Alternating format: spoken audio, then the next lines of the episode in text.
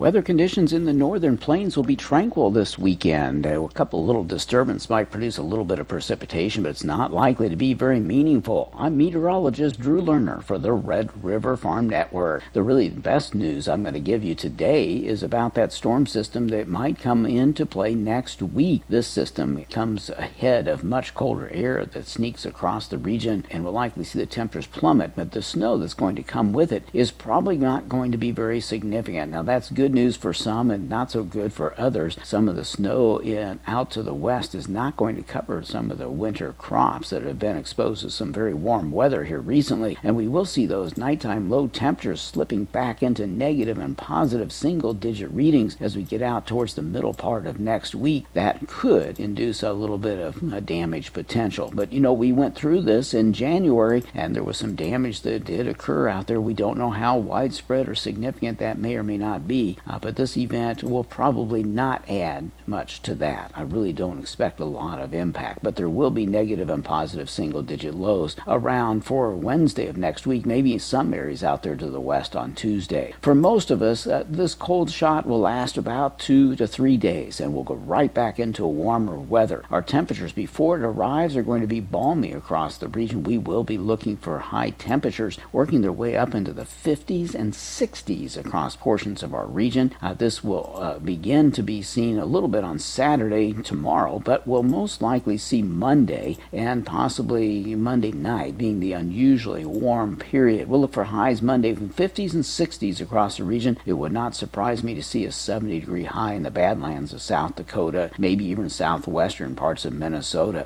After that, though, we'll turn around and bring colder air back across the region. High temperatures by Wednesday afternoon will be in the teens and 20s, and we'll see some of that colder air already in the northwest half of our region as we get into Tuesday afternoon. But as I mentioned before, the system is going to bring a little bit of precipitation with it. It does not look as well organized as yesterday. We're still going to have some gusty, strong north winds blowing across the region as we go from Monday into Tuesday, and we'll likely see those wind speeds getting into the 30 to 40, maybe 45 mile per hour range, bringing in a few periods of light snow as well. The snow is not expected to accumulate well, and we will look for it to pass through the region with a dusting upwards to one or two inches in a few pockets, but the wind's going to blow so hard that many areas will not find much in the way of serious accumulation coming with it. After that system passes, we'll go back into a little bit of a tranquil weather mode, but we do have another disturbance Wednesday night going into Thursday that will come with or ahead of the next round of warming. Any precipitation that occurs prior to early